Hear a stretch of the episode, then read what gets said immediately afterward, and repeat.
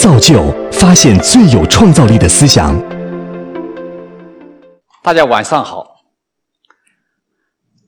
我来自云南，我这一生都是做灵长类学研究。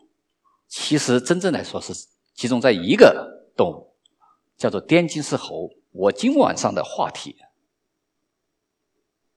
是自然，但更是人的问题，是社会问题。我的这个话题就是，请关心偷猎者。那么你们可能会觉得。在今天这个地球日，这个时刻来谈这么一个话题，是不是有些不合时宜？但是我们做科学的，总还是有些自己的道理。因为这些年来我的经历，哎，我这三十多年的经历，哎，就是让我。非常感觉到有必要来谈这个话题。我这一辈子都是研究这个动物。那么我右边的这个动物叫做滇金丝猴，在我心中啊，它是世间最美的动物。它甚至是比大熊猫还美。但你们可能不会同意啊。呃，但是至少在我这里是一样。我的这张照片是我。好些年前，大概接近十年前拍的一张，但是在野外拍的，因为在笼子里面，肯定没有这种精神状态。就像人在牢笼里面的人，他精神状态是不一样的。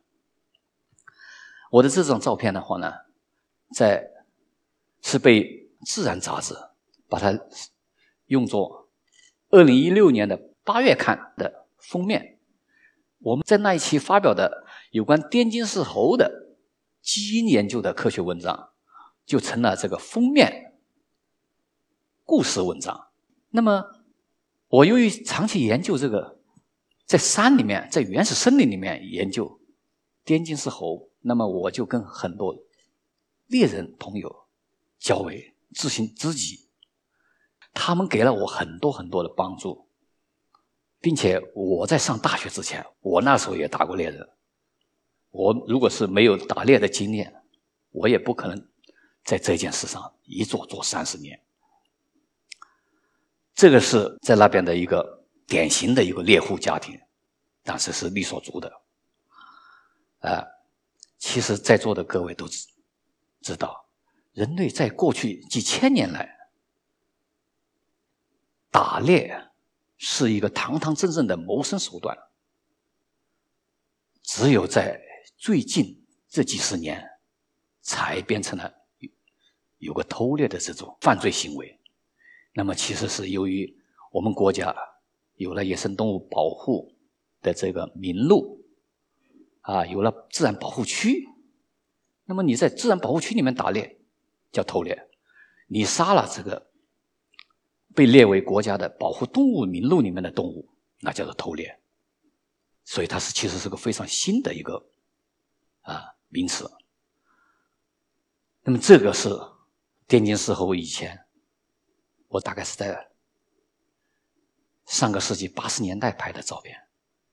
那是当地的人猎杀我们滇金丝猴，一个是吃肉，一个是要皮，啊，再一个就是，哎，把它做药物。所以当地的这些猎人猎杀他们。就把它看成皮、肉、骨骨做药，啊，肉做食物，皮做做衣服。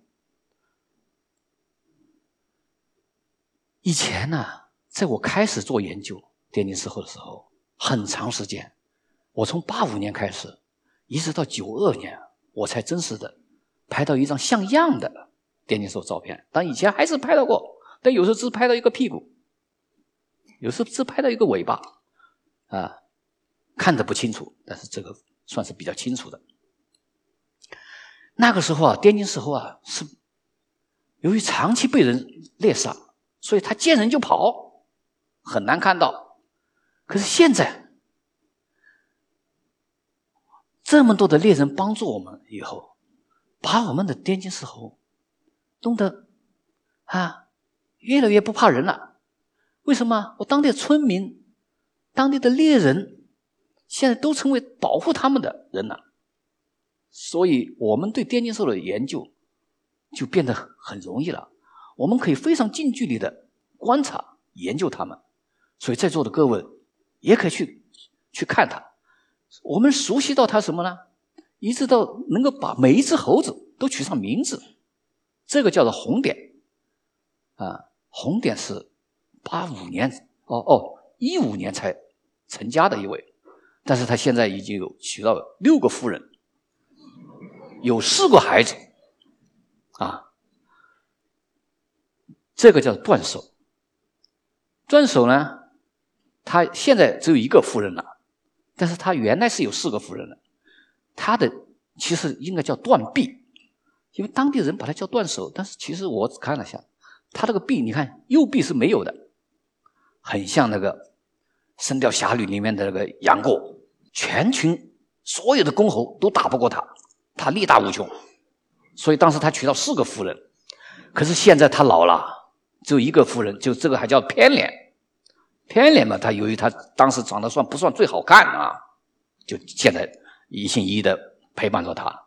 他们有两两个孩子，一个叫做世根，是零四年出生的，所以今年刚刚三岁。还有一个叫做四月，是去年四月出生的。到今天为止，刚刚一岁。因为我过去一直找这个滇金丝猴，我是在这个在三江丙流地区的云岭山脉，大概接近两万平方公里的土地上，那其中的原始森林大概有六千多平方公里，从北到南四百公里长。那么我在那么大的广袤的森林当中。用了十多年时间，把每一群猴子都从这个原始森林当中找出来。那么我当然我交了很多朋友，所以我的寻找这个滇金丝猴之旅，其实就是结交猎人朋友之旅。我在每一个地方都找到有猴王，当地打猎最厉害的，作为我的这个向导。所以这很多猴王。他们帮助我成就了我的这个事业。这里有两个最优秀的猴王坐在我旁边，一个姓张，一个姓于。这个姓张的老张呢，他是丽江的丽江市的老君山的人。他一九八九年开始跟我上山找猴，那年我们住了五个月时间，同吃同住同生活。白天晚上都在一块，一下山呢，他对这个电击手就着迷了，他就不但是自己不打，不再打啊电击之后，然后他就哎告诉所有的人猎人，你们不要再打了，并且他有一句很有名的口头禅：“鞍山下寇吃的不够，捉鱼磨虾饿死全家。”他就意思就是说，你们。现在山上的猎物已经越来越少了，你们再靠打猎已经没法养家糊口了，还是转向农耕吧。然后希望这些所有的打猎的人变成都像他一样的保护猴子。但他以前不是这样的啊，他以前看见这个，他说：“啊，这个肉肉很多，个子很大，因为滇金兽是世界上最大的猴类，差不多大的可以到四十公斤。”哦，它的皮很好，比羊皮好多了。哦，他的骨头可以换一一只猴的骨头可以换一百多斤大米。但是他跟我上山五个月以后，完全变了。这个最右边的叫老于，我们在雪里面巡山，他就是让我们今天那么容易看得到那么多的。滇金丝猴的主就是靠他，他和他的同伴用了二十年时间，让我们现在可以很轻易的去看到猴。现在我们让很多这些狩猎者变成了保护者。你看我这个下面中间的那一位，八十多岁了，我这右下边那一个第二个人是他的儿子，他的老四。他跟我说，他过去他的爸一枪一个电金石猴，他少说也杀过几百只电金石猴，但是现在他的儿子是用他爸传递的最强的这个猎人的知识去对付盗猎行为。他们都是我们事业的成功的保障的，可是到今天为止，比如说像我刚才旁边的两位，我今年六十二岁，我退休了，我有退休工资，衣食无忧，可是他们呢？他们啥都没有。老于比我大两岁，六十四岁，老张比我大。四岁，六十六岁，所以他他们这些人的将来的保障，生活保障是没有的。所以，我提出了啊，既然我们要把这些狩猎者变成保护者，然后同时我们也要要关心他们。而这些狩猎者的话呢，就是过去很多人已经转变为了这个农耕者。但是呢，还有少数人是转变不了。但是他们这些人的话，在每一个村子里面，基本都只有百分之一到二。比如说，像老君山周围，有大概是我统计过，大概是二十万人。二十万人中间，你就看百分之一是多少。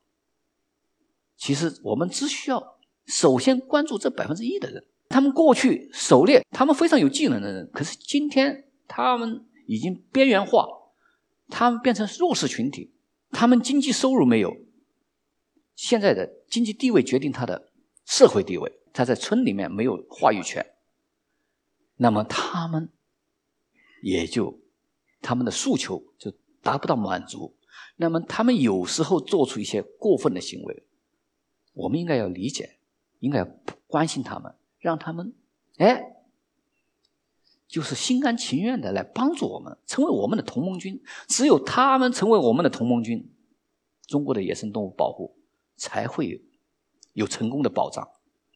否则，法是空的。那么，刚才讲了那么多，我们保护这些天津狮猴，保护这些野生动物，保护灵长类动物，究竟有什么作用？跟我们有什么关系？但是，我现在就想讲的有那么几点。第一点，我们光是保护滇金丝猴，就可以让中国有六千多平方公里的原始森林得到保护。全中国到今天为止，我的估计可能只有十多万平方公里。也就是说，我们单单保护滇金丝猴，就可以让全中国的百分之五以上的原始森林得到保护。而保护那些原始森林，当大灾大难来的时候，他们就会让我们龙的传人得到拯救的最后一根救命稻草。第二个，滇金丝猴它是那么的像人，你看到它那张嘴，绝不会想到它是个动物，是中间的是黑猩猩。据说是它百分之九十八点八的基因跟我们人类是一样的。可是我早老觉得我还是跟滇金丝猴更像一点啊。呃，还有我们滇金丝猴，你如果跟大熊猫相比。它其实，你把它的脸一蒙着，你们看看，像不像大熊猫？还有我们的所有的这些猿猴存在，它就表示我们的生态系统是健康的，生物多样性丰盛度是高的。你看，把全中国分成两半，一半是有灵长类分布的，有猿猴子存在的；另外一半是没有的。有的那一半，现在是其实大部分地方已经被破坏了。你当你去到每一个有红点的地方，你都会发现，那里才是一个永远不干干涸的自然水塔，它是周边生态安全的保障。你再看一下这个图，中国人口的分布，有猿有猴的分布的这个地区，可能中华人民共和国的十四亿人口，有十三亿都在这边。那一半，一半都没有，因为我们都是灵长类，灵长类不喜喜欢的地方，我们人也不喜欢。